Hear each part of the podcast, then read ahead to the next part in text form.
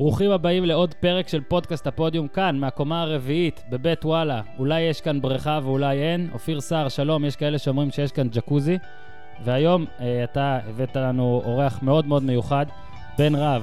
אהלן בן רב. אהלן, כיף להיות פה. שוער, שלצערנו צריך להגיד שוער לשעבר, צריך להתרגל למילה הזאת, שוער לשעבר. נכון? אנחנו כן. מקליטים את הפרק הזה, איזה יום היום, אופיר? היום יום שני, לא? אני כבר לא זוכר את הימים אף פעם. פעם היינו יודעים איזה יום היום. היום שני? כן. כי אנחנו מקליטים את זה ביום שני, מעלים את זה ככל הנראה ביום שלישי בערב חג, וביום ראשון בערב בפייסבוק, נכון בן רהב? כן. הודעת על פרישה מכדורגל. כן, זה היה רשמי, כן. אני ראיתי את זה, אה, שלחו לנו את זה גם, זה עבר בקבוצת וואטסאפ של כתבי וואלה, הקבוצה האולטימטיבית. פייר מאוד מאוד אה, מרגש ומאוד מאוד עצוב. כן. וישר אה, אמרתי לאופיר שאנחנו חייבים אה, להביא גם אותך לפודקאסט הזה, אה, כדי שתספר קצת, כדי שתדבר קצת. אמנם, אתה יודע, בגלל, בגלל הפציעות והכול, לא היו יותר מדי זמנים שהיית שוער ראשון, אבל תמיד איכשהו השם שלך היה בתודעה, גם בביתר. אופיר הזה היה גם מספר עד כמה היית חזק, וחדר הלבשה, ואנשים שאוהבים, ו- ו- ודמות, אם אפשר להגיד. אז כן, אז הנה, הבאנו אותך לפה. תודה רבה. וחשוב לנו, ש... בא לנו שתספר לנו גם קצת מעבר. אז בוא פשוט תתחיל ב... כתבת הודעה בפייסבוק על פרישה. תספר מה כן. עבר באותו זמן, מה החלטת בדקות לפני. קודם כל, אה, כן הייתי שוער ראשון. הייתי ברוב הזמן בליגה לאומית פשוט. בליגת העל, אתה יודע, ככה תמיד נלחמתי, תמיד היה, מהמם. אתה יודע, אני חושב שבכלל, אני היום בן 28, אז אתה יודע, וככה שהודעתי על פרישה, זה אחרי הרבה זמן שאתה יודע, ישבתי עם עצמי בבית, והרבה דמעות ירדו, ותשמע, זה מה שאתה עושה כל החיים. זה לא יעזור כלום, זה מה שאתה עושה מגיל שבע. ועכשיו שאני מסכם את זה, אני מבין שבעצם כל הזמן נלחמתי. ואתה יודע, כולם, אתם פה גם בעיקר מראים, אתה יודע, את השחקנים הכי, הכי נוצצים בארץ, והסיפורים הכי מעניינים והכי... אבל פה יש פה סיפור אחר. מהמם. יש פה סיפור של בן אדם שנלחם בפציעות מגיל... אה, אני, אני עברתי שמונה ניתוחים כבר. אה, מטורף. אני חושב שיחסית גם לפציעות שעברתי, זה אני חושב שעשיתי קריירה מבחינתי, כאילו הגעתי לברצלונה. אני יותר מזה, אני ישבתי עכשיו בחינה של עידן ורד עם אה, ניר דוידוביץ', שזה בן אדם, בוא נגיד שהוא הוא המותג של הפציעות במ- במדינת ישראל. והוא אמר לי, תשמע, זה מה, מה, ש... מה שאתה עברת, אני לא יודע מי, מי עוד היה עובר. וואו, אז ו- בוא, בוא רגע, אז כן נמקד אותך. אתה כותב את ההודעה בפייסבוק, אוקיי? אוקיי. בוא רגע נלך לדקה לפני זה. הרי מן הסתם בהודעות פרישה כאלה, אתה יכול גם פתאום להחליט, fuck it, אני לא עושה את זה. לא כותב בפייסבוק, מנסה עוד פעם. בוא תספר על הדקה שהחלטת לכתוב, ש... כי מן הסתם, שזה לא מסיבת עיתונאים, וזה לא איזה ראיון פרישה, זה מין משהו שאתה יכול תוך שנייה להתחרט. להתחרט, לא להתחרט. מה עבר בדקה לפני שאתה מה? בטלפון כתבת את זה? במחשב? איפה... בוא נגיד שלדקה הזאת קדמה, קדמו הרבה שעות. הרבה מן הסתם, דקות. אבל בוא נגיד שהדקה הזאת ספציפית, אתה יודע, אחרי ששיגרתי את זה, ישבתי עם חבר שלי, ישבתי אצל רן יצחק בבית, פתאום נהיה תגובות והודעות, אמרתי לו, תשמע, קח את הפייסבוק שלי, תכתוב סתם צחקתי איתכם, פרצו לי לפייסבוק. אתה יודע, פתאום הבנת שפרשת, פתאום זה מוחשי, שזה כן, נהיה מוחשי. ושיש הרבה אהבה, ושאולי אה, האהבה הזאת באה בעיקר כי אתה שחקן ובפורסה ובביתר, ואולי עכשיו היא תלך, אתה מפחד? לא, זה אף פעם לא. לא מפחד. יש לי את האהבה של המשפחה של החברים. אתה לא, יודע, ברור. אני יודע, אבל אה, אני אוהב כדורגל, אני אוהב כדורגל בכל רמה חברה, באמת, אני... ואני באמת לא יכול, אבל לצערי, אני עברתי כבר, עברתי שלושה ניתוחים בכתפיים קשים. עברתי קרעים ברצועות, ו... ועם זה התגברתי, עם זה התמודדתי. אבל האגודל שלי, כמו שאתה רואה, אין לי אגודל בעצם. כן. אין לי, אני עברתי שני ניתוחים, אני צריך עוד ניתוח. אני לא יכול באמת פיזית לשחק יותר. איך זה התחיל הקטע באגודל? מה קרה? זה פגע לי כדור באגודל באימון, ופרקתי אותה. השנה? בצורה- השנה, בטח. בשעריים היית? בשעריים, כן. אבל גם שנה שעברה, בוא נגיד, כבר התחלתי עם אה, קרע ברצועות בקרסול, ש- שמשכתי, וב... אתה יודע, אנחנו... אז, נספ- אז רגע, אז פרשת, הוא אגב, פרש... הוא שאל, אות- הוא שאל אותי עכשיו במטבח, אם אני יודע שהוא פצוע. לא. ידעתי שהוא פצוע בחודשים האחרונים, אז אמרתי לו, אני רגיל שאתה כל הזמן פצוע ומחלים. לא, לא שאלתי אפילו. מה, באגודל ספציפית, מה, מי, מי בעט את הכדור? אתה זוכר? מאמן השוערי. מאמן השוערים. סתם, כאילו כדור רגיל, לא, לא, כדור רגיל, אימון. רגיל, הוא שינה כיוון, הוא פגע במשהו, שינה כיוון, ונכנס לי בזווית לא טובה. ומה המצב של האגודל עכשיו, המצב הרפואי? אין לי... אני אחרי שני ניתוחים, הייתי עם ברזלים חודש וחצי. זה איסורים... מה זה, שבר? מה, מה ההגדרה הרפואית זה של זה? קרע- זה קרע ברצועה, זה תלישה של גידים. ברצועה של האגודל. תלישה של גידים, שבר פתוח, וכל הבסיס התרסק. עבר- וואו. הייתי עם אה, ברזלים חודש וחצי. כאילו בשנייה של הבעיטה ידעת זה זה לא, רציני דווקא- בטירוף. זה יצא החוצה, התעלפתי כזה, ואחרי זה בצילום פתאום אה, גם הרופאים לא האמינו. והניתוחים מאוד מאוד קשים, באמת, זה ייסורים שאני לא מאחל לשונאים שלי, זה, זה דבר מזעזע, זה כאבים ש, שאין לתאר. כאילו ביום-יום גם, ישר הכל אחרי. ביום-יום. עוד עכשיו, אני- אתה יודע, עכשיו אין לי תחושה בכלל באגודל, אני... ואולי לא תהיה, גם ראיתי שכתבת, לא? אני- שכאילו כתבת תשע אצבעות, משהו, כתבת כאילו אני אני כאילו עם תשע אצבעות. תשמע, תראה, זה בכלל לא פעיל, זה לא... יוסי אסולין, אמרתי לו. הבורר. מה, בוחר? תשמע, אופיר, אופיר כבר התחיל לספר עליך אה, אה. בדיחות של אחרי 11 בלילה. לאופיר מותר הכל, אין ספק. ואיך אתה מרגיש עכשיו? שמע, אני עובר תקופה שהיא מרתקת, אני לא יודע איך לקרוא לה. אני אומר לך את האמת, הייתי בדיכאון, לראשונה בחיי, פתאום שהבנתי, ברגע שבו הבנתי שאני לא אחזור, כי באיזשהו שלב כבר הבנתי שהאגודל, ראיתי שהאגודל לא, לא מגיב. אז הרגע הזה שהתחלתי להבין שזה נגמר, כן. זה, זה פשוט הכניס אותי לדיכאון, כי אז אתה אומר, תשמע, זה מה שעשיתי כל חיי, מה אני עוד יודע לעשות? ואז אתה פתאום אומר, רגע, לאיפה אני הולך, ומה יקרה, ומה יהיה, ו... זו תחושה שאתה לא שולט בה. יש כבר איזה משהו שאתה יודע שאתה רוצה לעשות בחיים, כשתהיה גדול? אה, זהו, זה הקטע שלא לא היה לי לא, זמן לא. אפילו לחשוב. והקטע שבדיוק נרשמתי גם ללימודים, ואמרתי, וישר נפצעתי, אז לא הספקתי ללמוד עדיין. יש לי כל מיני כיוונים. מה הלימודים? מה רצית להירשם? אני רוצה ללמוד הנדסאי בניין, זה תחום שתמיד עניין אותי, שתמיד, כן. אה, אבל אתה יודע, אתה רגיל שעתיים ביום ללכת, לשבת קצת עם חברים, להתאמן ולהביא משכורת כלשהי. עכשיו צריך להתחיל לחיות את החיים. וכאילו אופיר באמת סיפר שכל הזמן, הייתה הרגשה שכל הזמן היית פצוע, ככה הוא גם אמר גם שהוא צחק איתך. אה, אתה יכול לתאר קצת את הפציעות? זאת אומרת, אה, אני- אני- היו איזה... רק שנייה, אני רק רוצה להגיד משהו. אני הייתי גם, אתה יודע, אני בתקשורת ספורט, הייתי, גם לא הייתי, עבדתי גם מחוץ לתקשורת ספורט במהלך החיים. פעם פעם. להגיד, הרגע כן, אבל הרגע בן אמר שהוא לא יודע לעשות עוד הרבה דברים חוץ מכדורגל, אז הוא, מבחינת כישרון, יש לו המון, וגם גם החיבור לאנשים, דיברנו רגע על עידן ורד, שהיו 1,400 איש בחתונה שלו, גם בחתונה של הבן אדם הזה. נסחף. אני, לא, באמת, אחד הדברים, אחד הדברים ש, שאמרת, שמכיר, שאני אומר לך שהייתי אומר, הדבר הכי בולט אצלו, הוא מחובר לכל כך הרבה אנשים בכדורגל, כל כך הרבה שחקנים אוהבים אותו, לא תשמע עליו מילה רעה, וזה זה משהו ייחודי, זה משהו ייחודי, וזה זה מסוג ה... סוג, אחד שיודע שתמיד אנשים הולכים איתו, ואני חושב שהוא יצליח בחיים גם הרבה, אולי אפילו יותר מהכדורגל. בעצם, אז אתה, מה זה, של מי הטלפון הזה? זה... זה לא שלי. שלך, אופיר? אה, לא, לא אכפת לי אם זה מצלצל, פשוט תחליף את הצלצול הודעה, קצת מביך. מבחינת... אה, אני ארחיב על הפציעות, מה שאמרת זהו, אתה. אומר אגודל, אבל היה גם אה, כתפיים שלוש פעמים. אני אתן לך ככה כמה שיותר, אני אתמצת צריך את זה. לשרטט עליך את גוף האדם כזה. ולהתחיל לעשות מפה. לגמרי. אני, אני בגיל, אה, אני גדלתי בביתר טוברוק בנתניה עוד כילד, ובגיל אה, 15 או 16 אני נסעתי לחו"ל, אני הייתי בצ'לסי, הייתי ממש בקבוצות, אה, אני יש לי דרכון בריטי, זה, זה היה התכנון. עקב אה, בעיות של צבא והכל, חזרתי לארץ ונרכשתי על ידי מכבי חיפה. אז היה את ההסכם הזה, עברנו אני ודודו ביטון. מהמם. שם כבר הייתי, שם כבר, והייתי שוער נבחרת, אתה יודע, מסלול מאוד ברור. כן. הכל ברור, הכל נוח. הייתי כבר עם הבוגרים, הייתי עוד עם שחקנים כמו רוברטו קולאוטי וג'ובאני רוסו. תבין כמה אני... זה. וואלה. ואז, אה, ואז החלה אה, סדרת פציעות. סדרת פציעות, תבין שאני זוכר שככה זיכרון אחד, איך התחילה הקריירה שלי, תבין כמה, כמה זה, זה אירוני. שאני בנערים א' זה היה, אני לוקח בחצי גמר שלושה פנדלים, ובגמר אני כבר נכנס לניתוח הראשון. ואני רואה את החברים שלי חוגגים מהצד, שהם מנצחים. שמה, זה היה פשוט אה, בלאי או... או מה מה זה היה? אני- קרע? אני מה? נולדתי עם גמישות יתר. עם? עם גמישות יתר.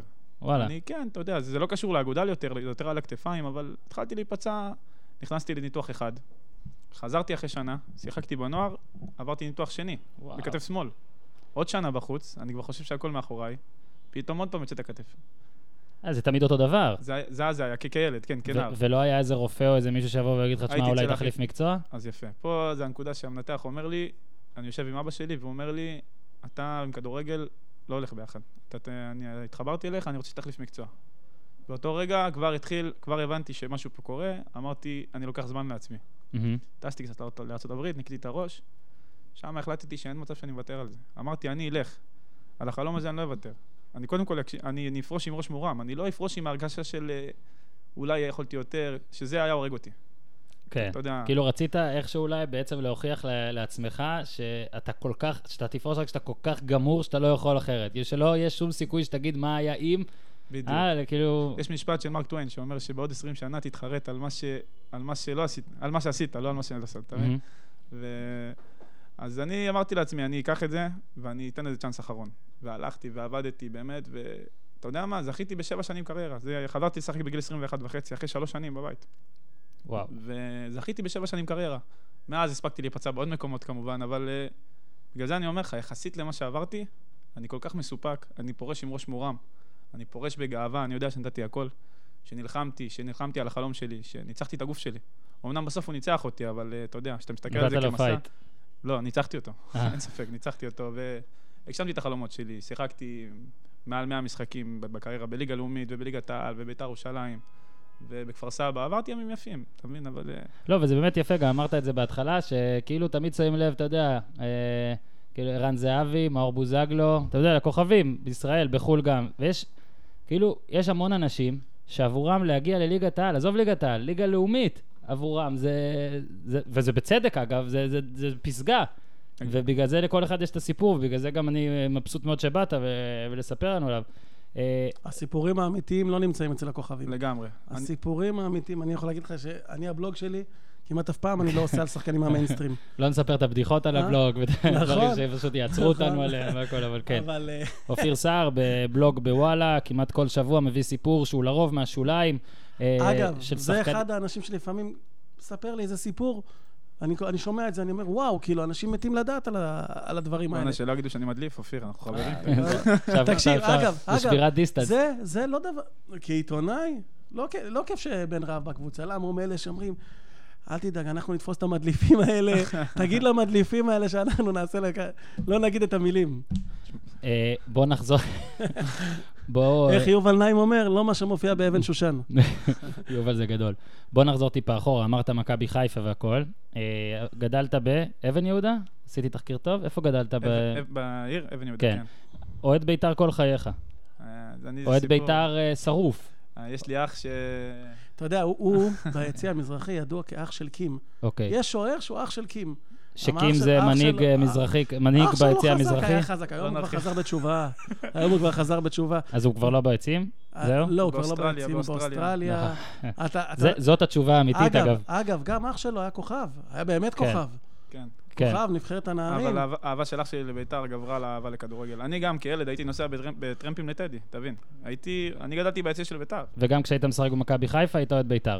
כאילו, היית משחק ב... תמיד, תמיד. כן. בוא תראה את החדר אצל ההורים שלי. תשמע, אנחנו גדלנו ככה. אני לא אשכח שבמשחק השרוכים אנחנו רצנו ב- בכל הזה, אתה יודע, אנחנו, אני גדלתי אוהד ביתר. תשמע, אני גדלתי אח של בן אדם ש... היית במשחק השרוכים? הייתי בבית. זה עוד היה קריית אליעזר, אצטדיון כן, שהוא לא, אני כאילו הייתי שלך. בבית ויצאנו אה, זה יצאנו אצל- החוצה ודפקנו, שברנו צלחות, אני ואח שלי, ו...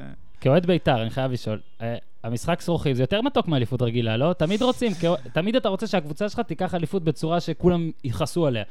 אוקיי, עוד מעט גם נגיע לבני יהודה וזה, אבל האוהדים של בני יהודה חוגגים את האליפות, את הגביע הזה הרבה יותר חזק נראה לי, בגלל שכולם לא האמינו בהם, וכולם ירדו על הקבוצה, וכולם זה, כאילו עכשיו יש תחושה של, אה, אתה יודע, של דווקא. אופיר פה לידי, אז, אז הוא ידע על מה אני מדבר. מבחינתי, כאוהד ביתר, הכי כיף היה לי בעונת הישארות. אז שהיה עם מנור חסן וזה, שנשארנו ליגה ב... אתה זוכר משחקים? השלוש שער של מנור חסן נגד. מכבי פתח תקווה. אתה... אז רגע, אז, אז מכבי חיפה ואוהד בית"ר כל הזמן, אה, ואז מתי פעם ראשונה בעצם בבית"ר? אני, אני אז במכבי... איך התחברת לבית"ר מבחינת כדורגל? כבר כמה ש... לפני כמה שנים אני זה? נפצעתי במכבי חיפה, ככה אני אחזור קצת לזה, ברשותך. נפצעתי. במכבי חיפה, אתה יודע, כשוער מכבי חיפה ונבחרות, ואתה יודע, בן אדם עם אה, פאסון, בוא נגיד ככה. Mhm. שאתה מגיע לזה, אין מה לעשות. ואחרי שלוש, שלוש שנים, אני פתאום מצאתי את עצמי נבחן בנס ציונה, בליגה לאומית, סקציה נס ציונה, מהמם. בשביל חוזים, שאני, אתה יודע, של גרושים. ופה אתה צריך להרים את עצמך, וזאת הנקודה בעצם שהתבגרתי. זו הנקודה שעיצבה לי את החיים. ופה הנקודה שאני חושב, ש- שדיברנו מקודם על אלה שלא נוצצים, אלה נלחמים, אלה אנשים ש- שלוקחים איתם כלים להמשך החיים. אם זה השחקנים בליגה לאומית, ושם גם אני התבגרתי והתחשלתי. אז התחלתי לטפס לאט לאט. תוך שנה איכשהו, ב- אלוהים אהב אותי, נתן לי לתפוס הרכב בהפועל כפר סבא. מהמם. כבר בגיל 22 וחצי, כבר הייתי שוער ראשון בהפועל כפר סבא, אבל כמו כל, כמו, כמו כל חיי, כפר סבא התפרקו.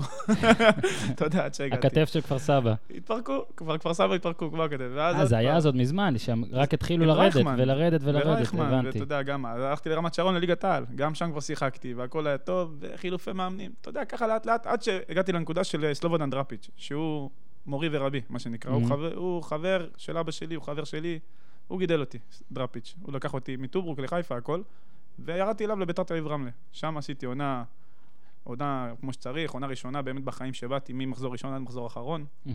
עשינו עונה, כולם בחרו בי כשוער העונה של ליגה לאומית, אפשר להגיד. וסוף שנה היו לי את האופציות. כבר התחילו ההתעניינויות, כולם, היו לי המון המון הוצאות, ואז הגיעה הצעה מביתר ירושלים. אופיר התקשר, איך סלובו אומר? אני מביא בן רעב. לא, אני הגעתי עוד עם קורצקי. כן. מנחם קורצקי, עוד אני הגעתי. ברגע גם שהגיע... הוא היה שוער, הוא היה שוער, מנחם. כן, מנ- ברגע שהגיעה הצעה מביתר, פה זה היה, מבחינתי, זהו. סגירת מעגל, גם היו מוציאים לי מנצ'סטר יונייטד, אני הייתי חותם בית"ר ירושלים. ולמען האמת, אני אגיד לך, אני חתמתי שבוריס קליימן שם, שבוריס שוער ענק, שבוריס שוער מדהים, הוא גם חבר. ידעתי שגם בוריס, אה, יש לו מעמד יותר טוב, ידעתי שטביב מביא אותו לא סתם. כן, אבל- אבל מכיר אמרתי- אותו גם. אמרתי, אני חייב את זה לעצמי. החיים יותר עמוקים מכדורגל. אני חייב לסגור את המעגל הזה, אני חייב את ה- הילד הזה שביציעים, חייב לחתום שם. וידעתי אולי שזה יעשה לי לא הכי טוב לקריירה, מהמם. אבל הייתי חייב את זה. קודם כל יפה שאתה אומר את זה, כי אני חושב ש... כאילו אפשר לשפוט אותך על ההחלטה הזאת, אבל אם אתה אומר את זה ככה, אז אי אפשר. אתה מבין מה אני אומר?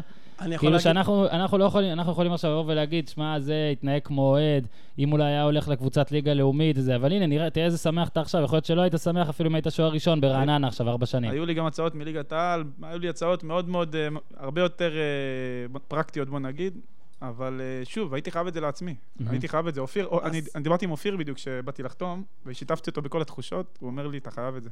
הוא אמר לי, אני חייב את זה לעצמי. לה- היו לה הצעות להתייעץ עם. אופיר זו טעות, אבל בסדר. נכון, זו טעות, אבל הטעות היחידה שלך. אבל אני גם. מדי פעם זה מצליח. עכשיו, תקשיב, הוא... עשיתי איתו ראיון לפני שנתיים, והוא אמר שם משפט שאני חושב שזה מייצג את העונה הזאת. הוא אמר, היה את המשחק של ביתר ירושלים נגד מכבי תל אביב, שעומר אצילי השווה דקה 90 בנגיחה. אה, שנראה לי אמר- פעם ראשונה עם המשקפיים, לא? קפצתי על אצילי בגול, ובחדר הלבשה הייתי עם דמעות. כי היה, למרות שהוא הגשים חלום מביתר, היה לו מאוד קשה לו לשחק.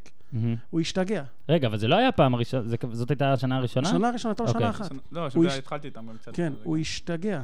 הוא השתגע מזה שהוא לא משחק. זה עדיין, כאילו, כמה שהוא רצה והגשים חלום, ראיתי את הבן אדם. אז זהו, זה זה זה- הפריע לו מאוד. אז זה הקונפליקט שאתה צריך להרחיב עליו עכשיו רגע. שמצד אחד אתה שמח ואתה אוהד בית"ר הרי, אתה חולה על בית"ר והקהל חולה עליך, אופיר אה, סיפר הרבה פעמים, ואתה רואה משחקי שיא כאלה. אלפים בטדי, הגול של אצילי זה היה בחיפה לדעתי, סמי. ו- כן, ואתה רואה את כל הקהל והכל, אבל בדוגרי, הרוב לא שיחקת. כן. גם במהלך שהיית שם, אתה אומר מה שאתה אומר עכשיו, של, שזאת הייתה החלטה טובה? זאת אומרת, גם, גם כאילו ביום-יום שם, כמו שהוא אומר, אתה, אתה מתבאס שאתה לא משחק, אבל אתה עדיין נהנה, כי מה, אתה כאילו אוהד שיושב יותר קרוב, חלק מהקבוצה. לא, איפה זה? האמת היא שבינואר שמה, שהייתי בביתר, הייתה לי הצעה מהפועל פתח תקווה, דאז בליגת העל, שוער ראשון. ושם כבר הקונ- הקונפליקט הזה ממש קיבל כאילו שאני צריך להחליט. למען האמת, אני אגיד לך, כן רציתי ללכת, וביקשתי שישחררו אותי, כי באמת היה לי קשה לשבת בספסל, ולמרות שבאמת נהניתי ברמה החברתית, ולהגיד לך, אני לא יודע להגיד לך, לא, לא יודע להגיד לך כרגע, כאילו, אם אה, נהניתי מה... כאילו, מאוד נהניתי מהחוויה, אני לא יודע אם להגיד לכם אם זה היה נכון או לא מבחינה מהמם. מקצועית, כי עובדה שאני פה היום איתכם על אזרחי, אבל אה, תשמע, מי שלא היה בבית"ר ירושלים, מבחינתי לא שיחק כדורגל במדינת ישראל. זה המועדון הכי מרגש, לא בארץ, בעולם. אי אפשר להסביר את העוצמות של המועדון הזה, באמת.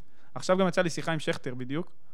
הוא אומר לי, תשמע, זה בית"ר, אני לא יודע איך אפשר לעזוב את בית"ר ירושלים. וגם אני, אם תחזיר אותי אחורה, מבחינתי להיות שם שוער שני עד סוף הקריירה, לחכות לצ'אנס, כי זה, זה משהו... בוא נגיד ככה, הכדורגל שלנו היום, שיש לך קבוצות שאתה מגיע ויש לך 200 איש ביציע.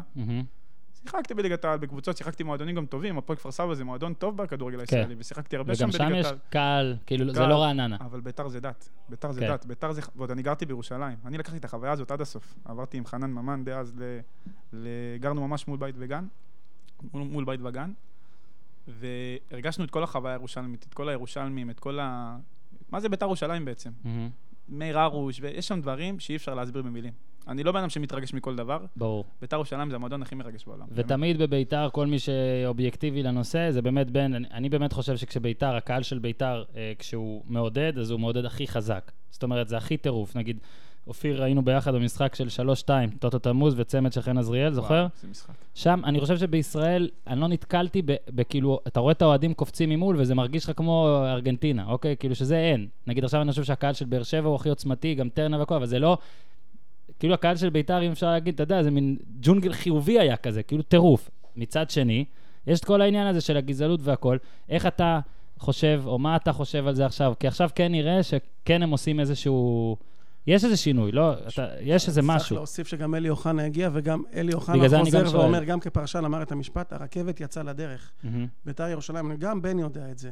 למרות שיש לו חברים מהיציאה המזרחית, הוא יודע שמהבחינה הזאת ביתר ירושלים צריכה לנקות את נופח הגזענות מעלה. היא לא יכולה לגמרי, לחיות עם זה. לגמרי, לגמרי, אני לא מסתתר מאחורי זה. אני חושב גם, אגב, אבל שהתופעה הזאת היא, אה, מיגרו אותה מאוד, מהמם. אבל אני חושב שיש אותה בהרבה מקומות אחרים, שזה ביתר אוקיי. ירושלים, זה יותר נוח. אני באמת חייב להגיד, תשמע, לביתר יש מיליון אוהדים במדינה, אני מעריך ככה על רגל אחת. מן הסתם, אתה לא יכול לצפות שכולם יהיו עכשיו, אה, אתה יודע, יש, יש לך את ה... אני לא אקרא לזה קומץ, יש, יש לך, יש אווירה כזאת. מהמם. אבל תשמע, אני שיחקתי גם אה, בדוחה, וראיתי שם, ושמעתי קריאות שאני לא, לא אגיד אותן פה, לא אכבד. מהמם. אוהדי הפועל, תגיד לי, אוהדי הפועל יש שם דברים? אתה יודע שזה לא נתפס. מהמם. שזה ביתר, זה יותר נוח ליפול עליהם, האוהדים תורמים לזה גם, כי לא אכפת כן. אתה יודע. אני חושב שכן צריך למגר את זה, כי כמובן, מה זה לשנוא בן אדם בכלל אה, רקע או דת או מין, זה, זה. זה לא, גם בגלל זה בכדורגל זה מבאס, אתה מבין? אז- לא בגלל ש... כאילו, תראה, ביתר נענשת מזה. זה היה מבאס. הוא, ש... כאילו. הוא שהיה עם ביתר בדוחה יצא בהלם.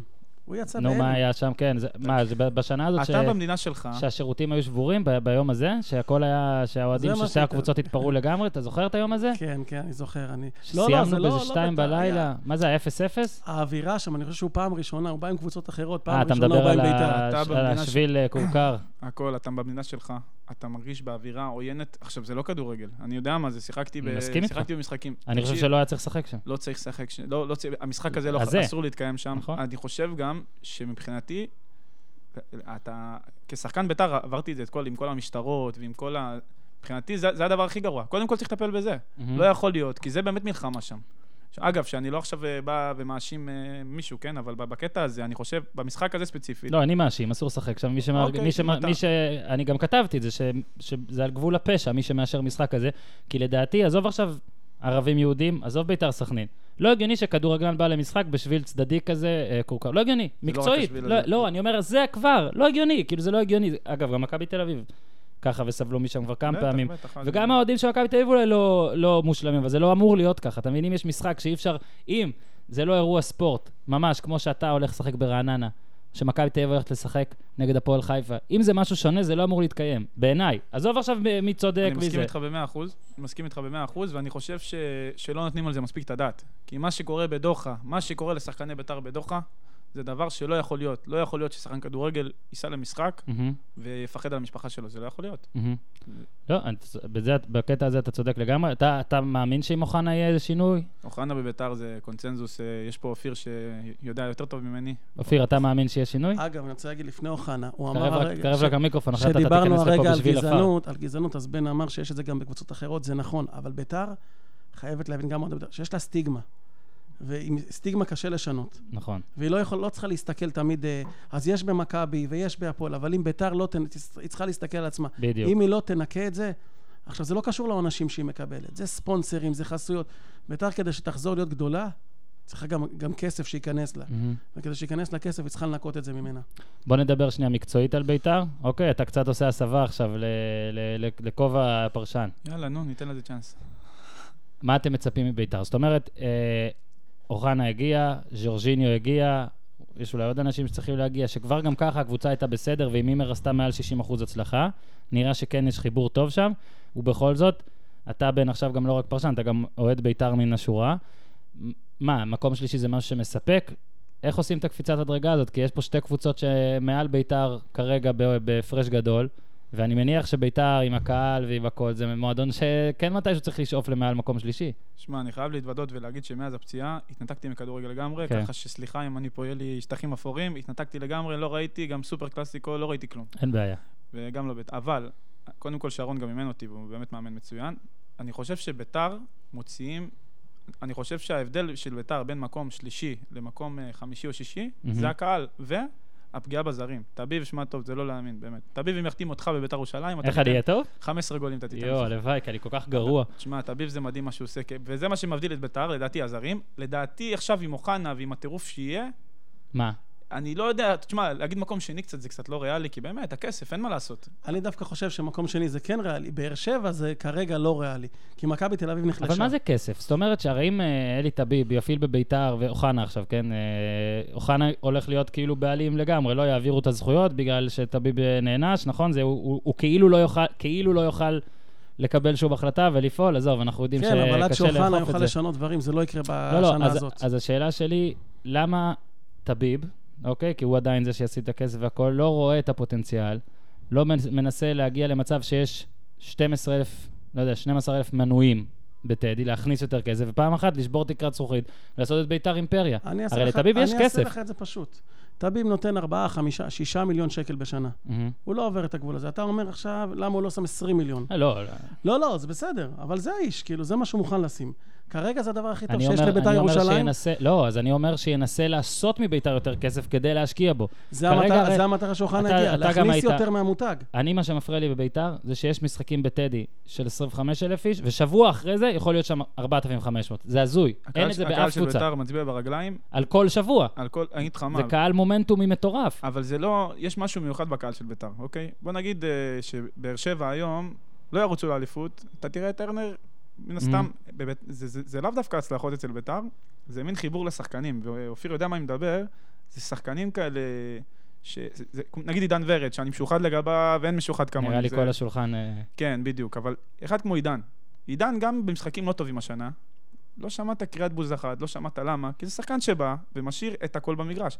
וזה ביתר ירושלים, זה מה ש... כן. וביתר, ואני חושב ש... שזה כן קיבל צורה כזאת. ולדעתי עוד דבר, לגבי שאתה אומר לתת את הכסף, מבחינתי היום ביתר ירושלים, קודם כל צריך לעשות את התשתית של המחלקת נוער, כמו שהוציאו את... אה, שכרגע לא, לא ממש קיימת. יפה. וזה לדעתי בעיניי צריך להיות uh, גולת הכותרת, ואת הכסף שייתן שם. כי ביתר ירושלים שהגיעו להישגים, הנה עידן ורד, אריאל הרוש, אבי ריקן, יצאו שחקנים ממחלקת נוער, שאחרי זה אלה נתנו את הטון. אני מסכים איתך לגמרי. בוא רגע נדלג. אופיר, דן איינבינדר.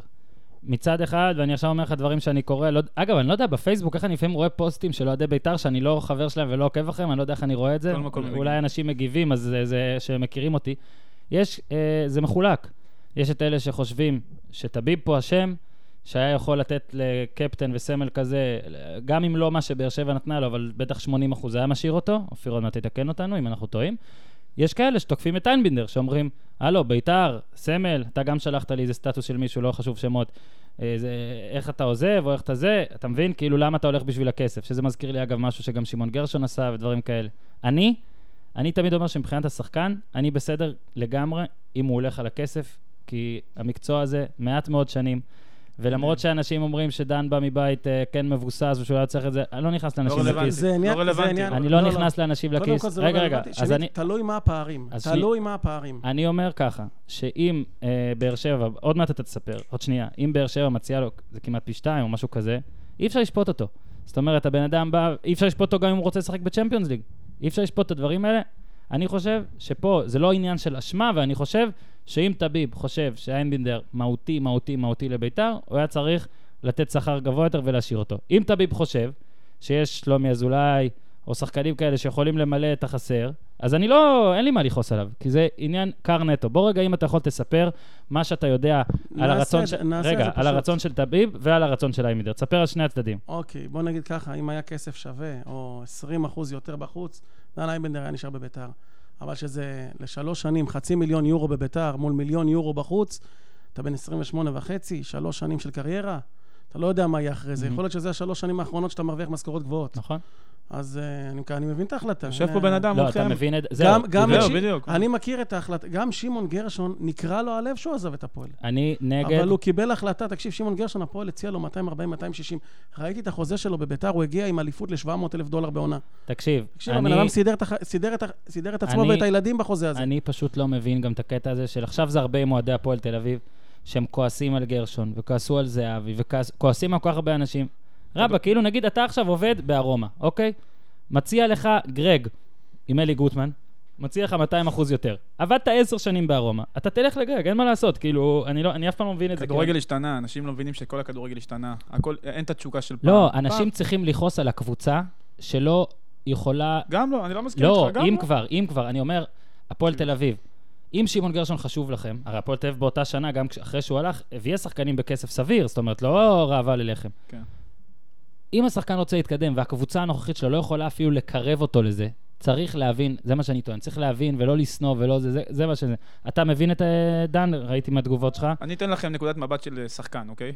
הנה, יושב מולכם בן אדם, שיום, שפתאום ביום בהיר, קם בבוקר, הלך לאימון רגיל, ונגמר לו הקריירה, בגיל 28. עכשיו, אני, אני כשחקן יכול להגיד לך שגם את דן, כן, אני מבין. כי, וכמו שאופיר אמר, אני לא בקיא בפרטים, אבל הפערים הם כאלה. תשמע, יום אחרי שהוא יפרוש, עם כל הכבוד, הוא צריך להביא אוכל לילדים. לכן, ובטח ובטח ואתה לא יודע בגיל הזה, מתי זה, כמו שאמרת, אתה לא יודע מתי. אתה לא יודע מתי זה יקרה. אתה לא, גם אתה לא, יכול להיות שיעשה שנה, בן אדם יעשה שנה לא טובה, ואז Mhm. המניות יורדות, ואז אתה לא יכול לדעת. כן. לכן, תקשיב, הכדורגל השתנה. אני מסכים איתך שפעם, בימים של אוחנה, שאלי אוחנה, מה שעשה זה... אין דבר כזה לחזור מאירופה לליגה לאומית, אבל השתנה הזמנים, השתנו Mhm. הזמנים. היום הכסף מדבר. אין יותר היום, אה, תשו- התשוקה היא לא אותה תשוקה. כן. גם- גם האוהדים הדרישות שלהם אחרות. פעם אוהדים היו הולכים עם שחקני בית, היום אוהדים כן. מקללים שחקני בית. שוב, גם אלי אוחנה, תקשיב, מה שהוא עשה גדול, גם הוא, הוא קצר פירות על זה. זאת אומרת, אחרי שנה, שהוא גם...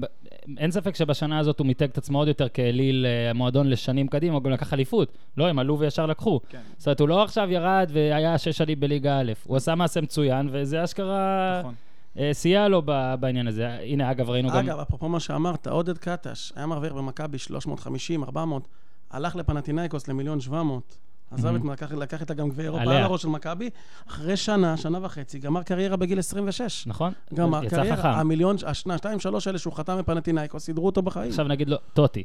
אוקיי, שכאילו כולם, ובסדר, בצדק, זה מאוד מרגש, מאוד מרגש, אבל, אבל, אה, קודם כל, אני תמיד אומר, אני הר- הרגשתי אתמול ש, שלגרום ל-70 אלף איש לבכות בעודך בחיים, זה נראה לי ההישג הכי טוב של בן אדם. לגמרי. זה הכל, ו- ועדיין, הבן אדם, לפי, קראתי אתמול, 85 מיליון יורו הרוויח בקריירה מרומא. זה לא שהוא היה, ב, ב, אתה יודע, בצפרירים חולון וסירב להתקדם למכבי תל אביב. אוקיי, הבן אדם שיחק והרוויח ב-4 מיליון יורו בממוצע בעונה, אז נכון, היה יכול ללכת לריאל ולהרוויח 8 באחת זה השנים לא לפני משנה, 15 זה שנה. לא משנה, אתה לא, לא. תרוויח ארבעה, אבל שחקן בקנה מידה שלך ירוויח 12, זה משגע לא. שחקנים. זה אני, משגע. אני מסכים, אבל אני רק רוצה להגיד שטוטי, שנשאר והכל יפה, אני רק אומר, הבן אדם לא... זה לא כמו, זה אפילו לא כמו מה שאוחנה עשה, אתה מבין? אז אני, אני תמיד אומר, אלה שאומרים, אנ- אנשים לפעמים נותנים דוגמאות, תראו את טוטי, הוא לא עוזב בשביל הכסף. טוטי הרוויח כסף, משנה קריירה, מהעונה השלישית שלו ברומא או הרביעית, אני לא יודע, זה, זה, זה, לדעתי שופטים אני את חייב טיפה להגיד אחרת. לך, אבל שדווקא בסכומים האלה, אתה יודע, ככל אתה שיש עוד לך... יותר רוצה. אתה עוד יותר רוצה. ואני יכול להגיד לך שגם, אני, אני שמתי לב על זה גם, ששחקנים, שהגעתי לרמות ששחקנים מרוויחים יותר כסף, מהמם. ככה התאווה שלהם לכסף גדלה. אני נכון. קורא לזה תאווה, אבל זה לא תאווה, אבל זה בעצם... כי אתה חי יותר, זה אתה חי חיים בדיוק, אחרים גם. בדיוק. וברמות הק- הקטנות יותר, ששחקנים הרוויחו פחות, שם היה יותר כן. אותנטי ויותר... ובגלל זה גם הסיפורים היותר אה, רומנטיים זה ב- בליגות הנמוכות יותר. אני יכול להגיד לך שיוסי בניון עשה בקריירה 150-200 מיליון שקל, מהמם. אחרי שהוא גמר עם מכבי חיפה. הקבוצה הראשונה שהוא דיבר איתה זה ביתר, ישב עם טביב, הציע לו 150 אלף דולר. איפה הוא הלך? איפה שהיה 400 אלף דולר במכבי. כן. זה עדיין, הכסף כן מדבר. לא, גם כשאתה חי ברמה אחרת, אז אתה פתאום, אה, לא יודע, הבית שלך עולה הרבה, הדברים האלה, אז פתאום אתה אומר, גם אם אני אצליח 400 במקום 150, עדיף לי. אה, מבחינת אה, ז'ורג'יניו, קודם כל, אני מת על השחקן הזה. אני חושב שזה רכש נהדר לביתר. אתה יכול להגיד בערך איך ההרכב של ביתר הולך להיראות שנה הבאה? בערך אפילו, נגיד, איקס, איקס, בוא. נשאל קודם את בן, אתה ראית את ג'ורג'יניו משחק. שיחקתי נגדו גם, אה, שמע, יש לו צעד ראשון מדהים. אני חושב שהשילוב שלו עם קלאודמיר, גם השפה, השפה שהם ידברו יחד, ולדעתי זה הולך להיות מדהים. אני מאחל, אני מקווה, גם הוא נראה חמד של בחור, כן. אגב.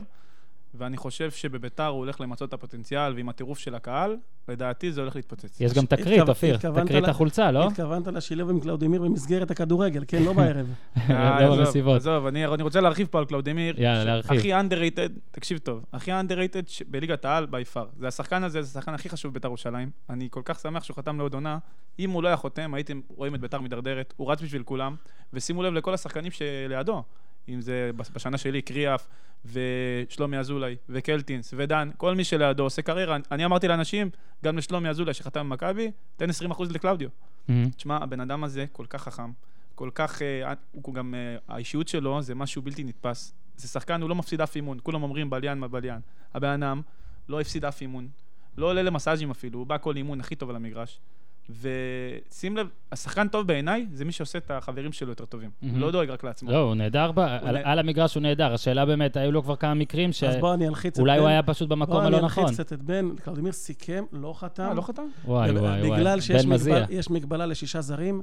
אם? טל בן חיים לא חותם בביתר ירושלים, יש מצב שמגיע בלם זר, חלוץ זר, ואז קלאודימיר בחוץ. טעות, טעות, לו- טעות אני יכול- פטאלית. אני יכול להגיד לך. שיש לו שתי קבוצות חתומות בליגת העל. שרק עכשיו תבוא תחתום, איזה? הוא מחכה לביתר. ביתר יצטרכו למצוא פתרון, עדיין גם שרון איזה מימר- קבוצות, או שלא יודעים? או אשדוד שלא ועוד יכול... ל- קבוצה, אני לא יודע, אולי הפועל חיפה. אה, אני אז הנה, חושב- רבש אוהב אותו. אני חושב שאם, רבש מת עליו. מי לא אוהב אותו? מה זה? אבל אה, אני חושב שאם ביתר, ביתר צריכה, תצטרך כנראה להביא חלוץ, להשאיר את קלאודימיר ולמצוא תן פתרון הרכב, לעמדת הבלם. הרכב. כאילו, איך זה ייראה? נגיד, מגן ימני, זר, זר, מה, איך זה הולך להיראות? בערך. אני לא יכול, אני לא יודע מי... אין, אין עדיין... אם זה יהיה קלאודימיר בלם, אבל אני יכול להגיד לך שיהיה מגנים זה קונט ואייסטר, יהיה שני בלמים, שזה יהיה דון דן מורי וזר כנראה. דן מורי יפתח לדעתך בביתר שנה הבאה? אולי קחילה, כן. יכול להיות. יכול להיות. קחילה חוזר? גם- דוד קל- קלטינס יתחיל לשחק כבלם. קחילה אוטומטית חוזר? קחילה יחזור, כן. היה לו גמר מצוין. כן, כן, הוא חוזר, הוא לו קחילה חוזר. מצוין. אה, אוקיי, קישור. יש לך קישור, לא משנה משחק אחרון, אם זה קלאודימיר או, או דוד קלטינס, יש לך לפניו את סאבו וג'ורג'יניו, הם אמורים לעוף קדימה. קדימה יש לך את ורד. ועזרא, שכטר, מביאים עוד חלוץ זר, יש לך את אמיר איך אגייב. איך קדימה? איזה- ורד, ורד? נשאר אותו דבר, ורד. עזרא, שכטר, הולך לבוא חלוץ זר. אז ז'ורג'יניו אבל, אחד מאלו. לא, ז'ורג'יניו בשלישייה כן? האחורית, שניים חמישים אה, חמישים. הוא. וסאבו. הוא לפני סאבו קצת. רגע, שיש תקרית חולצה. חלוץ זר ואמיר אגייב, יש- שגם אני חושב שאמיר אגייב עוד לא, הוא, די מזכיר לי את ההגעה של עידן ורד עכשיו לביתר. מאוד מוכשר, מאוד כי עוד לא מיצה כלום מהפוטנציאל שלו. מה עם תקרית החולצה? יש אה, תקרית חולצה, לא? שניהם אה, רוצים את 52? לא, תקשיב, כשבא יש ז'ורג'יניו? לביתר, הוא ביקש את החולצה 52. אני חושב, עכשיו, הוא אמר שאבא שלו שיחק עם החולצה הזאת, עכשיו זה, אה, זה תפוס לאריק סאבו. אני חושב שזה השחקן הראשון בהיסטוריה שביקש 52 וזה היה תפוס. גדול. בוא נדבר קצת על השלכות גמר הגביע. גמר הגביע כבר היה ביום אה, אה, חמישי, נכון? וואו, אז עבר זמן. לא נדבר יותר מדי על גמר הגביע, על ההשלכות, אבל לפני זה רק כן דבר אחד מהיום אני הזה, רק יכול להגיד לך שאחרי הפנדל האחרון של בני יהודה הייתה שמחה גדולה בחתונה של עידן ורד. ואני בטוח. האמת היא, כן, היה... כולם הופתעו, לגמרי. בוא רק באמת נדבר על הפנדל האחרון של מכבי תל אביב. כי יוסי בניון, אחרי כל השנים הקשות שהיו לו בחיפה, ואתה יודע, גם, גם אה, כשהוא לקח תארים אה, בשנים האחרונות שלו בחו"ל, אז הוא היה, אתה זוכר, היה את הליגה האירופית שהוא לדעתי לא שותף, אפילו לא כמחליף, הצטער בגביע, שזה זכותו, אה, כאילו, טוב, טוב ויפה, אבל הוא לא שותף. הייתה הרגשה שבניון, אם הוא מבקיע את הפנדל, זה, זה עזוב סתימת פיות, זה, זה, זה כל כך, זה סגירת מעגל טובה עבורו סוף סוף. אתה יודע, הוא גם באמת ראוי על השנה הזאת, שראינו אגב, שהוא נתן שנה טובה, לעומת, אני מתכוון מבחינת התנהגות ותקשורת וכל זה, לעומת מה שהיה לו במכבי חיפה, וזה היה יכול להיות סיפור כל כך יפה על, בל, על בניון, ואני אגיד לכם שאני הופתעתי שהוא בכלל ברשימה של הבועטים, כי זה, זה, לא בדקתי את זה סטטיסטית, אבל מהזיכרון שלי הוא בועט פנדלים ממש לא טוב. אני זוכר גם נגד, נגד הפועל תל אביב בחצי גמר של 2000, אם אתם זוכרים, שאחרי זה הפועל לקחה על ביתר. אז היה שביט אלימלך עצר ארבעה פנדלים נגד אה, מכבי חיפה, בניון, את הפנדל שבניון הוא תפס. אוקיי, ואתה כשוער יודע שלתפוס פנדל זה בטח אה, נדיר, אתה עושה את זה פעם בחיים, אולי לתפוס פנדל. מה, מה, מה הרגשתם כשאתה ראית בחתונה, מה הרגשת שראית את בניון? אה, אני חושב? אבל שלהגיד על בניון, אני חושב שלהגיד על בניון שסתימת פיות, בואנה, תקשיבו, זה יוסי בניון. לא, בגלל זה אמרתי, אני לא אוהב סתימת פיות, אני לא אוהב שאנשים כאילו סותמים גם פיות. התנהגות, תקשיב, יוסי בניון בעיניי מייצג את מה שכל ילד שמתחיל לשחק כדורגל, מהמם. צריך להסתכל על יוסי בניון, הולך ברחוב, בן אדם שעשה, אני לא, אני לא אתחיל להרחיב כן. אפילו, הולך, אתה יודע, הוא נראה כמו אחרון האוהדים. בדור שאני, שאני שיחקתי בו, שבו כל, כל מי שנתן פס וחצי עושה קעקועים ופותח 20 אלף חשבונות אינסטגרם, שאני גם נכנעתי לזה. לקעקועים או אני לאינסטגרם? חושב שהוא בעיניי האותנטיות, הוא הכדורגל האמיתי. בן אדם שבוכה אחרי גול בגביע הטוטו. כן. בן אדם שהכניע את קסיאס כמה פעמים, Mm. בוכה אח- אחרי גול בגביע הטוטו. בעיניי, קודם כל צריך להצדיע, ובאמת חבל, אז זה מה שאני אומר, שהיה יכול להיות סגירה יפה, אתה אבל? זה אני- לא גורע אחוז ממה שהבן אדם הזה עשה עזוב, ויעשה. זה אין ספק, אני רק אומר שתחשוב איזה סיפור זה היה, יוסי בניון מביא גביע למכבי תל אביב, עזוב שזה. בני יהודה, כן, אבל זה- זה זה אכזרי. אגב, זה להחטיא פנדל חמישי, כשאתה יודע שאם אתה מבקיע אותו, אתה חוגג. אוקיי, זה קרה לטרי בצ'מפיונס ליג עם גרנט. אוקיי, זה קרה להפועל נגד ביתר, כשהיה דגו לדעתי, דגו ואז אה, נכון. ראובן עובד החליט. להחטיא פנדל חמישי, כשהוא יכול לנצח לך, זה לדעתי דבר שלא עוזב אותך הרבה זמן. לדעתי, אני, אני מניח שהקריירה עם מלא ניסיון שלו, זה יגרום לו כן להתגבר על זה די זה מהר. יפה, אבל- גם, גם זה יפה בעיניי, לראות אה, איש כל כך, השחקן לדעתי הכי גדול בכל הזמנים. מהמם. אתה יודע, קצת נשבר, קצת עושה דברים. גם הש, השנ, השנתיים האחרונות, הרבה אומרים שזה פגע בו, בעיניי זה הראה הרבה אנושיות. הראה, גם הראה לילדים מהרחוב, ששחקן כדורגל זה לא עכשיו איזה מכונה. בוא'נה, אנחנו עוברים משברים, אין ספור משברים. תראה היום יש מקרים, תראה בעולם, זה כבר נהיה מאוד נפוץ. שחקנים שמתאבדים, אה, לא עלינו.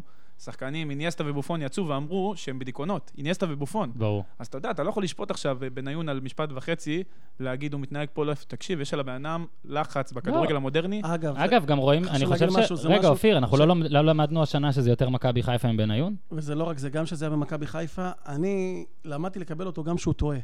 כי עדיין, תסתכל על מה שהוא עשה, יכול להיות שלא יהיה לנו עוד שחקן כזה.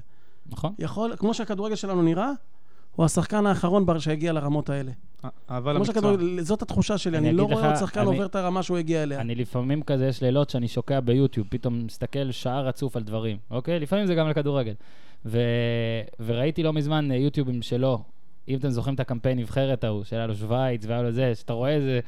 עכשיו אתה כבר לא רואה אותו ככה, וגם בסוף, בסוף הקריירה באירופה הוא כבר לא היה ככה, אבל הוא היה דריבליסט והטובים ש... הכי גדול שהיה שראינו. פה בעיניי. ובאמת, טוב, זה בטוח שהוא בין הגדולים, הכי גדול זה גם יכול להיות. הוא בטוח טופ שלוש, לדע, לדעתי, כן, זו דעתי. מבחינת אה, בני יהודה, כל השנה אתה מסקר, אה, אתה עוקב אחריהם הרבה, אתה עכשיו עמית גולדשטיין, אה, המסקר הרשמי. משלים את עמית גולדשטיין. אתה משלים את עמית גולדשטיין, כל, גם גדלת, אה, גדלת בש... גדלתי בקרוב, קרוב לתקווה, כן. קרוב. מצד אחד, לא, קודם כל, בוא נפתח ככה. אני מבין את השמחה, זה אדיר, זה הכל, וזה גם, זה כיף. כיף שקבוצה קטנה זוכה בגביע. עד כמה אתה חושב אולי, שבוא נלך הפוך על הפוך, הרי זאת הייתה עונה מחרידה שלהם מבחינה ניהולית, אין איך לצאת מזה. אוקיי, ארבעה מאמנים שונים, אה, אתה יודע, בעלים חדש, אה, שעכשיו, אם אתם זוכרים את המסיבת עיתונאים, שאלון מזרחי הוא נציג בעלים, ויצחק שהוא מנהל מקצועי, וניסן יחזקאל בבל, כולם הלכו תוך חודשיים. פרודיה. בא, אתה בא עם מנכ"ל שאומר, בחיים לא אימנתי, ואני בחיים לא אאמן, ואתה זוכה בגביע. הכל נכון, אבל אם אתה זוכר לפני חודש, חודשיים לפני הגמר, התווכחנו, תגיד מה אתה אמרת שיהיה, אני אמרתי גם ביום הגמר, אני חשבתי שיהיה 2-3-0 קל, ומה אני אמרתי? שבני יהודה יילחמו ולא יהיה. עכשיו, למה? אני קודם כל, אתה צדקת פעם ב- אל תתרברב. נכון, פעם אל אני רוצה תתרברב. לנצל את זה, מה? טוב, סבבה, תתרברב. אחד לעשר צריך לנצל. יאללה, אני תנצל. חושב להגיד, למה אמרתי את זה? כי בחודש, חודשיים לפני הגמר, ראיתי את התכונה בשכונות של דרום תל אביב, אנשים שלא הגיעו לכדורגל עשר שנים, קנו כרטיס. אבל זה עדיין לא כדורגל. במקרה בני יהודה הביא יותר מרבבה לשם. זה עדיין לא כדורגל. משנה, האווירה, האנר- חזרו לבני יהודה האנרגיות כדורגל. האנרגיות של הרחוב. מהמם. וזה לא היה, זה לא היה הרבה שנים. כן. ואתה יודע מה, גם... זה עד אחרי- 0-0, זה מה שמצחיק. אתה יודע, גם כשחזרתי בלילה, ראיתי את החגיגות באצ"ל, ואתה אומר, בואנה, זה זה נהיה... כיף, זו כיף. הייתה הרגשה של פעם. מי שמכיר את בני יהודה של פעם, מכיר אותה דרך השבילים, להגיע למגרש. אז עכשיו. אני שואל את שניכם, אתם חושבים, הרי מה- מה- מה- מה- מה היה רע? חזר לה משהו, היא חזר מה? לה משהו בזכות, היא הרוויחה משהו, השאלה לג- אם עכשיו אברמוב לא בטעות יחשוב, עשיתי טוב סך הכל. לא, לא, הרי הוא לא עשה טוב. הוא. נותן ליוסי, הוא הביא מאמן, זה נכון. אחרי ברק בכר, אני חושב שהוא המאמן הכי טוב, הכי טוב בישראל היום. המניה שלו בטוח אני, השנייה. אני חושב שהוא ייתן לו שקט, ואני חושב שצריך לזכור, ברק באברמוב שם הרבה כסף. יש שם כסף בבני יהודה. כסף, ויש יש השנה- גם אגו טוב, אגו שהוא רוצה להוביל את בני יהודה, והוא לא... מביאים רכש, זרים, 100 הם נותנים 150 אלף יורו, 150 אלף דולר, הם נותנים בכיף ל- יש לזרים להם שוער, וישראלים. חבר'ה, חבר'ה, יש להם שוער, אני לא, אני... נו, בוא יש תספר שוער בעיניי הכי טוב, הכי טוב בליגה. הכי פגיעה- טוב בליגה. הכי טוב בליגה, בול פגיעה. אני חושב שלגבי הגמר, מכבי כבר אה, הרגשת לקראת הסוף שזה קיבל את הצורה של מכבי כדורסל. גם, אתה יודע, גם ההפסד לביתר וגם כל מיני, מהמם. אתה יודע, כל מה שג'ורדי בנה כל השנים, מהמם. פתאום ראית לקראת הסוף שיש שם אה, כל מיני דברים שיוצאים. לא, ראית עייפות חומר, ראית גם מה יצא באמת. אני חושב שכן, זה יותר, יש פה המון חלק למכבי בשחייה הזאת של בני יהודה, הם צריכים ככה להודות להם. ובני יהודה, אני חייב לזקוף, השוער הזה זה משהו, תקשיב, אני פנדליסט, אה, זה לא קראתי, אחד. הטובים מבחינה סטטיסטית. זה שוער, הכל, יש לו הכל. Mhm. אני, אני לא יודע איך הוא הגיע לפה. לא יודע מי הסוכן שהביא אותו, אבל... אה, שמע, הם הביאו את עניימה. גם אותו לא ידענו איך הוא הגיע לפה. כנראה יש ל- יש מישהו. יש ב- בתולדות בני יהודה, יש... אה, אגב, גם עליו היה ויכוח. אריק בנאדו רצה אותו, והיו בהנהלה, הוא התעקש עליו והתווכחו. היו כאלה שאמרו מבין? הכי טוב שצריך בארץ. להשאיר ישראלי ולפנות מקום לזר. אם היו עושים את זה, אוי אני ואבוי. באמת חושב שזה זה אה, התואר שהושג הכי הפוך מכל מה שקרה. זאת אומרת, כאילו בני יהודה עשו את הכל, כדי- אפילו את ניסן יחזקאל התפטר דרך הדוברת, כאילו משחק וחצי לפני, הם כמעט ירדו ליגה. אם אתה זוכר, מחזור כן, לפני הסוף, הסתבכו. הם היו צריכים נקודה. בגלל זה, בגלל זה אמרתי שמה שאמרתי, כי בני יהודה ניצחה על הרוח הישנה של בני יהודה. יאללה, לא קשור. להנהלה הזאת. והקהל כיף לא, לראות. מה שנעשה כיף שם. השנה לא קשור לכדורגל. מי שראה, שמע את הוויכוח אתמול בין כפיר אדרי לאלון מזרחי, שהוא אומר לו, ממש, זה פשוט לא ייאמן מה שהם אחד... אבל זה בני יהודה של השנה. נכון? זה לריב עם בנאדו, זה לריב עם, אה, עם ניסן יחזקאל, זה לריב עם יצחק שום, זה לריב עם אלון, אלון מזרחי, שהוא הנציג הבעלים. זה כאילו תפקיד שאתה ממנה מישהו, ש, שלפני שאתה ממנה אותו, אתה בכלל, יש ביניכם איזה יחסים טובים. אתה מבין, גלידיס חייב גולדה. שם היררכיה, חייב שם היררכיה. אני בעיניי גם, עזוב שבאמת, תביב, בוא נגיד שתביב יש רק אחד, אחד בעלים שבא נותן כסף וגם מבין כדורגל, תביב גם יכול לדעתי לאמן, להיות מאמן העונה, כן? אבל לדעתי גם אה, אברמוב, שהוא נראה באמת בחור, אה, בחור מעולה, שם כסף, צריך לעשות סדר, היררכיה. אני אישית, אני לא אוהב את ההתנהלות הזאת, לא, אה, קטונתי, כן? אבל אני יותר אוהב אה, זה, לכם זה דעה יותר טוב שלך, זה בתקשורת. מותר. כן, זה, זה יותר טוב בתקשורת. לדעתי צריך שיהיה סדר. מגיע מאמן באמת, שגם בן אדם שעבר כן.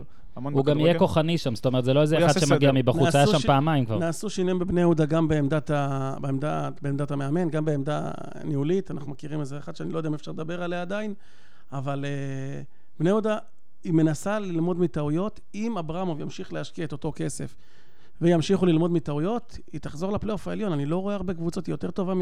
יש שם כסף יותר מסכנין, יותר מ... מועדון מרגש גם, אגב. אני כן, מסכים, אחלה מועדון, מסכים. באמת. יש קהל, יש שם קהל ש... שזה יכול... היא יכולה באיזשהו שלב גם, אתה יודע, ל- למלא את המושבה. ליטו קרויף. אה, ידענו, והיו את הרכשים האלה על אה, זה שיותר איש של גולדהר, שליטו וידיגל הוא איש של גולדהר והכל, ואחרי הגמר זה באמת התפוצץ שוב, יכול להיות פה שיש פה איזה קצת של אה, קשיים בתרגום, של הוא אמר משהו שהוא לא הכי התכוון להגיד, אבל ראינו גם לפי התגובה של קרויף שכנראה זה כן נכון. מה אתה עושה? לאן זה הולך מפה? אני, אני דווקא רוצה לשאול פה את בן. בן, נו. אנחנו רואים את וידיגל אחרי משחק מתראיין, אנחנו רואים את האנגלית הלא ברורה הזאת, כאילו בקושי, בקושי... כי אני מצטרף- במאמן שלך, איך היית... בקושי אתה מבין. אם הוא היה מאמן, כאילו, איך הוא מתחבר לשחקנים? אני... עברית הוא לא מדבר. אני... תשמע, זה גם אנגלית קצת. אה, יש, יש שפה בכדורגל שהיא שפה שאתה לא צריך מילים בה. שאגב, עם קלאודמיר זה... קלאודמיר לא מדבר שום שפה. לא זהו, יודע, אני- פורטוגזית אני לא יודע אם הוא מדבר בכלל. לא יודע אם הוא זה. מדבר כדור- מדבר אבל- כדורגלית. ואיכשהו אתה מדבר איתו על החיים, אתה מבין, עם שפת הסימנים אתה מוציא ממנו הכי הרבה. אבל אה, תשמע, אני חושב שזה מכשול, היו צריכים להביא מתורגמן, כמו שהיה אז עם לואיס פרננדז. נכון? אני חושב שזה היה... לפחות לתקשורת. זה- ואתה רואה גם ש- שהוא לא נוח לו, אתה רואה שברגע נכון. שהוא לא נוח לו הוא משדר לחץ. עכשיו, יכול להיות בכלל שבשפת האם שלו הוא בן אדם מאוד רגוע, אבל פה זה מצטייר לא טוב, ואצלנו ישר כל מיני. נהגי אוטובוס שם ב- באתרים השונים יתקפו אותו. המרואיין השני ש- שקורא לו... ש- כשהוא מדבר אנגלית, אתה רואה שהוא מנסה. לשרוד ולעבור את זה, הוא לא באמת, הוא לא נהנה, הוא לא, הוא לא פתוח, הוא באמת רוצה לעבור את הקטע הזה של האנגלית. מן הסתם וידיגל, אה, אם, אם יצטרכו לבחור בין שניהם, וידיגל יהיה זה שילך, אחרת זה- יפתיע אותי מאוד. אנחנו קוראים בתקשורת שגם ג'ורדי אולי יהיה מאמן, שוב, זה יהיה מצחיק רצח. כי אני לא מבין אז למה הבאת מאמן בפברואר, אם עכשיו אתה הולך לעשות את זה. הרי מכבי, אתם זוכרים, הייתה בפורמה מעולה עם ג'ורדי כמאמן. אה, אתה חבר של אצילי. חבר קרוב. בוא, אני, אני אתחיל, אוקיי? אוקיי. חביתה, שים לב לחביתה. עד לפני חמישה, שישה ימים, עד לפני הגמר, אני הייתי בדעה שלמרות שבאר שבע עכשיו זו הקבוצה היותר טובה, ו- ויש לה את הצ'מפיונס, ויש לה את האיצטדיון הביתי, למכבי גם אין איצטדיון ביתי כרגע, שזה, שהוא צריך ללכת למכבי. ככה חשבתי, דווקא למקום שבו פחות הלך, לנסות גם להיות זה שמוציא אותם, קצת זה יעזור לו גם לתדמית. הוא, בט- הוא יהיה בנקר בהרכב במכבי, מה שבאר שבע, כמה שאצילי מוכשר, זה לא ודאי, זה יהיה, אני מאמין שהוא ישתלט שם מהר מאוד, אבל זה לא ודאי, יש וואקמה, יש מליקסון, לא קל. ועדיין חשבתי שהוא צריך ללכת למכבי. עכשיו, אחרי מה שקרה, ואיך שהקבוצה הזאת נראית כרגע, שאתה לא יודע מי המאמן, אתה לא יודע לכמה זמן ג'ורדי אפילו יישאר, אתה לא יודע מי השחקנים, זאת אומרת, כולם באי-ודאות. אני אומר שאם אני אצילי, אם אני אצילי, כן? אני הולך לבאר שבע עכשיו. אני הבנתי שיש לו עוד כמה ימים לקבל החלטה, אה, נגיד יש עכשיו שיחת טלפון ביניכם, מה אתה ממליץ לו? האמת שביליתי עם עומר אה, די הרבה, גם בשבוע האחרון. אני יכול להגיד לך שקודם כל עומר, זה, אם דיברנו מקודם על אה, אנשים שהלחץ, עומר זה ילד, אין, זה ילד של, אה, ילד של אימא, בוא נגיד ככה. אתה יודע, הכל... אה, אני רואה שהסיטואציה הזאת, האי-ודאות היא לא, היא לא הכי נוחה לו, הוא נורא רוצה להחליט, אבל אני חושב שהוא שם את המפתחות בידי אנשים אחרים. כי הוא, עומר מבחינתו תן לו לשחק, עומר זה כמו ילדים שברחוב בברזיל, שהולכים נהנים, תן לו. ליהנות, הוא כישרון, אני לא צריך להרחיב. כישרון, אז אולי... בעצם, בעצם האמא תחליט. האבא יחליט, אה, הקצב יחליט. אמרת מה? כל, כל התשובות נכונות. אני חושב שעומר, זה, זה... תשמע, הוא צריך ללכת למקום שיעטפו אותו. כי עומר הוא עכשיו לא בן אדם של מרפקים, למרות שאולי, אתה יודע, אחרי שנה בספרד שהוא גר שם והוא חווה והוא התבגר, כן. אני שם לב עליו מאוד שהוא התבגר. קיצור, אתה הולך להגיד שהוא מחליט באר שבע. לא, לא, לא. בכלל לא. האמת אוקיי. היא, אני אגיד לך, אני לא, אני לא שאלתי אותו אפילו. אני לא שאלתי אותו כי, כי אני יודע מה זה, אני יודע מה זה קצת אי ודאות, אתה יודע, לא, לא הוא ברמה יודע שלו. שאם הוא היה בוחר, הוא היה מעדיף ביתר, אבל זה לא הסתדר. אני בכלל חושב שהוא היה צריך להישאר בשנה שעברה שם, או, או, או להישאר בארץ בכלל, אבל זה... לא מסרבים לליגה ספרדית, תעזוב. זה מה שאמרתי. אי אפשר לסרב. נכון, נכון. גם היה לו את העניין בוררות. תאמין לי, אם היית מחזיר את כולם חזרה לפני כל המהלכים, תביב היה סוגר איתו ולא מגיעים רגע, בכלל לבוררות. לא ענית, בן. מה אתה ממליץ לו? אתה חייב להגיד קבוצה. מה אני ממליץ לו? כן. מכבי תל אביב. מכבי תל אביב? מה, אני- מהסיבות שאמרתי לפני שהתהפכתי? אני, לא, לא, לא, אני, מרגיש לי יותר נכון, מרגיש לי שעומר אה, צריך להיות, אה, שוב, עומר צריך שיעטפו אותו. עומר צריך את החבר'ה, לדעתי, אה, עומר ליד יוסי בניון, זה יכול להיות חונך מדהים. מהמם. באר שבע זה קבוצה כבר גם בניון בלי חוזה, כן. אה? אה, גם בניון, כן? בניון צריך... ל-. לא, אולי הוא ימשיך, אבל לא יודעים, זה מה שאני אומר. התנתקתי לגמרי, אוקיי. לא, אבל יש לו שם את החבר'ה, ויש לו... לא, לא, הרעיון שלך הוא טוב, אני פשוט לא יודע אם בניון ימשיך. יש לו עדיין. את דסה בימין. הוא התרגל לדסה בימין. בדיוק, מתים על זה ביחד. דסה ועומר חברים טובים, דסה זה בן אדם סופר אינטליגנט, סופר חזק. אני חושב שעומר באמת, אה, קודם כל הוא יהיה- הוא יהיה כוכב, לא משנה איפה הוא יהיה. אני חושב שדווקא המועדון שיחתים אותו, יותר חשוב איך המועדון יתנהג איתו, מאשר. איך הוא... כי בגלל הילד... זה אני חושב שמכבי תל אביב צריכה בימים הקרובים להראות לאצילי, כמה שאצילי הוא, הוא עדיין לא איזה אה, קריסטיאנו, אבל להראות לאצילי שיש מאמן, או יש דרך, ושג'ורדי נשאר, כאילו להרגיע אותו, כי אני חושב שאם היא תצליח להרגיע אותו, היא תצליח להביא אותו, אבל אני לא בטוח שהיא תצליח להרגיע אותו. אגב, אני יכול להגיד לך שאצילי הוא לו? מחולון, יש הרבה אוהדי מכבי תל אביב סביבו, הרבה חברים שלו, הוא אוהדי גדל שם. מכבי. אגב, מה הוא- אתה הוא גדל ממליץ? שם. הרבה. חברים שלו אוהדי מכבי. אני אתה חושב מכבי? שג'ורדי מאוד רוצה אותו במכבי. זה בוודאות. הוא עוטף אותו, והוא משדר לו שהוא שם- רוצה אותו. אני חושב שאחד הדברים שאולי גרמו לג'ו- לג'ורדי לאבד סבלנות, זה זה שמיץ' לא נתן לו תשובה על אצילי, בדיוק. והוא פחד לאבד אותו. ואני חושב, ש...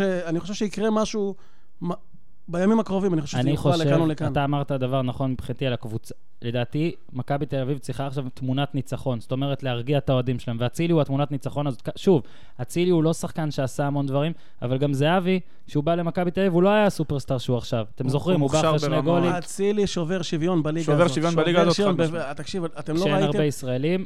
אתם לא, העונה האחרונה שלו זה בביתר אני- הוא שיחק פחות נכון. משני סיבובים, הוא עשה שבעה גולים, תשעה בישולים. היה מקום שלישי בדירוג וואלה של אחרי זה, נכון? הוא כל המצב, הוא 11, אני חושב, אחרי זהבי הוא היה, כן, אחרי זהבי, הוא היה ישראלי מספר אחד חבר'ה, אי אפשר בארץ. לעצור לו, מה אתם מדברים? אי אפשר לעצור לו כדור לבן אדם הזה. היינו מתאמנים, אני ובוריס. מהמם. יש לו משהו בבעיטה, מין- מין תנועה שהוא עושה, שאתה לא יודע לאיפה הוא- בועט שזה גם. לזהבי יש. כן, הילד הזה, אי אפשר לעצור לו כדור. יש לו נתונים פיזיים. עכשיו, אני אגיד לך משהו, רק... גדל. הוא, הוא, הוא גדל מאוד, הוא גבוה, מה שלא רואים, הוא גבוה, יש לו משחק ראש מדהים, מהמם. ויש לו תכונה שהוא רק לעומק. לדעתי זה זהבי, זה יכול להתפתח להיות ערן זהבי. בגלל זה אני אומר ש... אתם זוכרים שג'ורדי כמעט עזב, או הודיע שהוא רוצה לעזוב כשזהבי עזב. זוכר שמיץ' לא הצליח להשאיר אותו? אני כן. חושב שאם לא יצליחו להביא לו את אצילי, גם יכול להיות שם בלאגן. אני... אני... אה, אתה שואל אותי, אם באר שבע מצליחה להביא את אצילי, או... נגמרה התחרות בשנים הקרובות. שוב, קשה לדעת. יחד עם וואקמה, מליקסון, כן, הם בכלל לא במשחק, מכבי למכבי אין- מכבי תצטרך להתפרע על זרים, למכבי אין להתפרע. שוברי שוויון כאלה. אני, ראינו, מכבי הלכה עם מיליון, מיליון וחצי, הביאה סקריונה. נכון. קשה מאוד להביא. להיות טוב. מי שמביא אותו, זה, זה הבטם ליין. מי שמביא אותו, צריך לעטוף אותו, צריך לתת לו לשחק. כי. הצי, שוב, זה, יש אנשים שבאמת אתה יכול לתת איתם רוטציות ולעשות. עומר חייב לחייך, חייב להרגיש ש, שמעריכים אותו, ואז אתה מקבל ממנו מה שלדעתי, הוא יכול להיות אה, מלך, אה, כן. שחק, לד- שחקן העונה בקלות. בגלל זה לדעתי, אה, אנחנו מקליטים את זה ביום שני, ב- לדעתי זה יהיה מה שגולדה עכשיו כן יצטרך לעשות, כן לאשר אגב, יש לג'ורדי עוד את אצילי. שחקן שבן יסכים איתי שאני נו. גם לא מבין, אני חושב שזה הזמן של הגדולות לחטוף אותו, שזה חנן ממן, לגמרי, לגמרי. שגם בביתר, הוא אחד מאלה שאמרו לי, זה זה כוכב. לדעתי השחקן שאני הכי אוהב אני לראות. לא כן? יודע, באמת. צוחקים עליי פה. נכון, מה? אתה זוכר? אני תמיד רב עם כולם. תקשיב, בביתר ירושלים הביאו את אריק סאבו, אני חושב שחנן ממן לא פחות טוב מאריק סאבו. אבל משהו כנראה חסר בו. בכלל לא. אה, חנן ממן כוכב, ואני אתה חושב יודע מה ש... חסר לו? הוא. ילד טוב. הוא ילד טוב. נכון. הוא לא, הוא לא, הוא ילד כל כך טוב. הוא לא מכיר את הפוליטיקות, הוא לא מכיר, הוא ילד, הילד הזה הוא מוכשר ברמות, באמת. אני, הלוואי שבאמת יקרה איזה משהו ויחטפו בקיצור. בסוף אצילי יחתום במכבי חיפה, אתה יודע, כי זו הקבוצה היחידה שעוד לא אמרנו, אז... אה, לא, אני אומר רגע לגבי ממן, הוא קיבל מכה שביתר לא המשיכה איתו, הוא ירד להפועל חיפה. הוא חזר, נלחם על הקריירה, להרים אותה חזרה, ואני חושב שעכשיו חנן ממן חייב לחזור לקבוצה גדולה. אני יכול להגיד לך שהוא כוכב, אין שחקנים. ישראלים והוא כוכב. יש התעניינות אה, כלפי חנן. חנן, אגב, גם הוא מתחתן אה, ביום חמישי. אחרי עידן, מזל טוב, שניהם... אה, רגע, רק אתה רצית לספר סקופ, שגם בחתונה של עידן ורד נפצעת. אה, כן, חבר של עדן בן זקן שם חגג יותר מדי, נת- נתן לי נגיחה, ואני השפרצתי דם. אבל הוא התנצל ושם לי קרח, ומהר מאוד הרמנו את- עידן לכתפיים יחד. כן, ראיתי גם, יש תמונה שלך. אתה שמעת מה אמר לך חנן ממן מתחתן? אתה יודע כמה לבבות שבורים יש בדרך? זהו, כשהוא היה בתל אביב, זאת אותה אחת או כבר חדשה? אני לא... לא, לא, הוא? התחתן עם מישהי, אתה יודע מה, מישהי שהוא גר. איתו לבד היו ארבעה. לא- לא מדברים על זה. בסדר גמור. ארבע, ארבע, ארבע, לא, ארבעה ד- לא, ארבעה זה גברים. דבר? אחרון, ובזה, ובזה נסיים. אה, מי צריך להיות שוער נבחרת נגד אלבניה? מי צריך להיות שוער נבחרת בכלל? שוער ראשון? אני אגיד לך את האמת, שוב, גם פה אני משוחד. כן, קליימן חבר. קליימן חבר, ו... אבל תשמע, אני חושב שיש אה, חמישה שוערים, שישה שוערים, מהמם, שהם באותה רמה כולם. מהמם. אתה יודע, גם ג- גורש, בוריס, חיימוב, יש איתמר ניצן, אגב, גם שוער מצוין. יש הרבה שוערים באמת שכולם אותה רמה. מהמם. עם ארוש וכולם. אני חושב שבאמת צריך לקחת את ה... את הזה שכרגע לפחות, כי כי אין עדיין שוער שביסס את מעמדו, מהמם. לקחת את זה שבכושר הכי טוב. בעיניי בוריס, בוריס הוא כבר אה, משחק בקבוצות גדולות כבר המון שנים. הוא יודע להתמודד עם לחץ, יש לו קור רוח מדהים. אני כן, אני כן הייתי הולך עם בוריס, זאת האמת, ושוב, אני משוחד קצת, כן, כמובן, למרות... ו... אבל האמת שאין הבדל עכשיו אה, יוצא דופן, מה שכן, רק שינהלו על שוער אחד וירוצו איתו כבר. אגב, זה משהו שגם אני אמרתי על בוריס, אין לו את הנתונים האתלטיים של שוער, אולי של ארוש או של גלאזר, מה דעתך? אבל מבחינת קור רוח, אוקראיני, יש לו את הקור רוח הזה, ואני אני חושב שאפשר לרוץ איתו. מה דעתך על גלאזר? מוכשר מאוד. כן? מוכשר מאוד, באמת, אה, אני חושב שהוא קיבל פה הזדמנות אה, פז, הוא הרוויח אותה, הרוויח אותה, ואני חושב שאם הוא יתפתח נכון, יש לך פה. יש לך פה שוער נבחרת לה- להמון שנים. כרגע להגיד לך שהוא צריך להיות שוער ראשון של הנבחרת, מהמם. אני, אני לא חושב, אני בטוח אפילו שלא, כי אתה יודע, שוב, יש אנשים שעברו דרך, כברת דרך יותר גדולה משלו. בוריס כבר כמה שנים מגיע לאירופה, עם, עם מועדון הכי לחוץ במדינה, כן. הכי לחוץ במדינה, ועושה הישגים, אני, אני ככה הייתי הולך עם בוריס.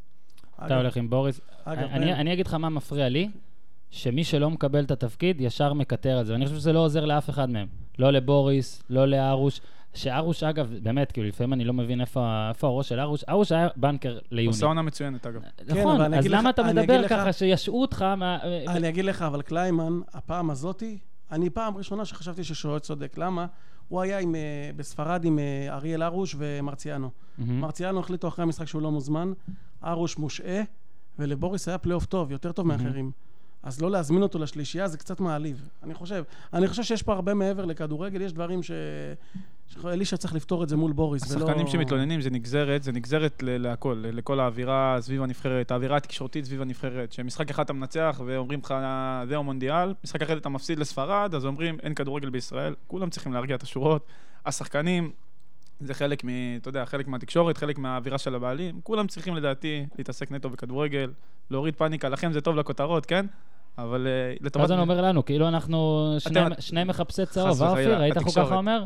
שלא נפצע אותך פה, בן, חבל, זה סוף סוף אתה מסיים פה סשן בלי אה, כולך שלם. אתם אנשי תקשורת, סתם, תקשורת. לא, זה בסדר, אתה צודק, אתה גם צודק, מה לעשות? לטובת הנבחרת. למרות שהיום גם הת- התקשורת אפילו לא צריכה לעבוד על זה, שחקנים עושים את העבודה בפוסטים. כן. עושים לך את העבודה, אתה אפילו לא צריך לרדוף אחריהם. רושמים פוסט ומסדרים את הכותרת. אופיר סער, תודה רבה. רגע, רגע. שאלה אחרונה. רגע, אוקיי. מה בן רהב רוצה לעשות שיהיה גדול? אני שאלתי אותו, מה הוא אמר שהוא עדיין לא יודע, בוא תספר, שאלתי אותך בהתחלה, אבל בוא תספר. שמע, אני פה מחוייך מולכם. אני מחוייך, אבל עבר- אני עובר ימים לא קלים. עברתי ימים לא קלים. אני חושב שאנשים, קודם כל, אני רוצה דווקא כן להגיד פה משהו, מהמם. שנניח, אני יודע שבבלגיה יש שחקנים שכל שחקן יש לו 30% מהמשכורת, הולכת לאיזושהי קרן שמשתחררת לו, אני- אופיר יודע יותר טוב ממני בטח, בגיל כן, כן, 37. כן. ברדה חושב- קיבל עכשיו איזה 400 אלף יורו על כל השנים שלו. לבריאות. בבלגיה. אני חושב שגם אצלנו, אני, אני נזכרתי ב- אה, להירשם ללימודים קצת מאוחר. עזוב שאני ארשם עכשיו, אבל אה, לדעתי צריך לבוא בן אדם. צריך לבוא בן אדם, ששחקן צעיר שמקבל כסף, להכווין אותו, כי המקצוע הזה, זה, זה, יש המון לחץ נפשי, זה מקצוע שיכול להסתיים כל יום, מהמם. זה מקצוע שאתה גם, אה, אתה מייצג את, אה, זאת אומרת, אני היום בן, בן השוער, אני לא מייצג את בן הבן אדם, כן, ואני היום, אה, הקושי הזה הוא עצום, אני אומר לכם, ומישהו, ואני חושב שצריך לעשות פה, אני, אני, אני עכשיו שאני מרגיש את זה, אני חושב דווקא קדימה, שכל שחקן צעיר פה במדינה צריך, צריך מישהו שיכווין אותו, שישח, ש, שהכסף הגדול, שילך למקומות הנכונים, מהמם. שיירשם ללימודים, כי המקצוע הזה באמת זה מלכודת דבש. ואני עכשיו חווה את זה, אני חוויתי את הזה, את, הדאונים האלה. עכשיו אני פה איתכם, אז יותר טוב לי. כיף, לא? אולי תבוא מדי פעם. אחלה קפה גם, אני אשמח לבוא. איך הקפה? תענוג. טוב. הכנת אותו מהלב, רואים. גם שתבוא בערב, אמרתי לך, יש אלכוהול. בערב אנחנו, עוברים פאזה. בערב עוברים פאזה. עכשיו מותר לי לשתות. אני, אצא לדרך, אני לא יודע מה אני אעשה, אבל אני אקח את כל האכזבות, כל הרגעים הטובים, כל הכלים שרכשתי. לא יודע מה זה יהיה, אבל אני, אני הולך לתת את הכל. אתה גם להיות מוזמן. לפה, אה, פודקאסט הפודיום, מדי פעם פרשן אורח, מתי שתרצה. אני אני מניח שנהנית. תודה רבה. אגב, מאוד. אני חייב לתקן, בן, דיבר על מה שקורה בבלגיה. היום אתה תגיד לשחקן ישראלי, אתה מקבל 20 נקודות, מתוך ה-20, 5 יורד לך לעתיד. לא, יש לי הוצאות, ככה, הם Mhm. חיים גבוה. זה- לא ירצו את זה. שחקנים. לא ירצו את זה. בגלל זה צריך מישהו שיכוון שואלים אותם. שיסביר להם שזה כן. נכון. יאללה. כן. אם שחקן מרוויח 15 אלף לצורך העניין, שזה משכורת ממוצעת בליגת העל, במקום 15 אתה לוקח לו 2,500. נכון, נותן לו נכון. 12 וחצי אלף, אז ב-2,500 זה יצטבר לו אחרי כמה שנים כן. ב-100 אלף. ברור. אבל בינתיים הוא יקנה פחות ג'ינס בזה, פחות אה, דייט בג'רמיה. סליחה שאני אסור- מפרסם פה זה. אסור לשאול עכשיו אותו. באתי מהג'רמיה, יאללה. הוא אמר. פה משהו, אסור לשאול. אותם, אסור לשאול אותם, זה צריך להיות, זה כן. צריך להיות מובנה בשכר, כי המון המון שחקנים, אתה יודע מה, אתה מדבר על בן, אני מדבר איתך על כאלה שהרוויחו המון כסף. איציק זוהר לדוגמה, כן. מסיימים בלי כלום. זה מפתה גם שיש לך הרבה. נכון, נכון. תמיד צריך להיות משהו בצד. מסכים בקטע הזה. אה, בן רב, ממש תודה. המון תודה לכם. נהנינו. אה, אם תהיה מהנדס בניין, אה, נצטרך לדבר איתך על עוד כמה דברים. באהבה. ואופיר, פרויקט של ענבל אור. אופיר, טוב שבאת. אה, אופיר נהנה גם עם מוזלי לפני, ואני בטוח שעכשיו הוא- עכשיו תוכל לעשות... אה, אכלתי את זה. עד כאן להפעם בפודקאסט הפודיום, תעשו טוב. תודה רבה.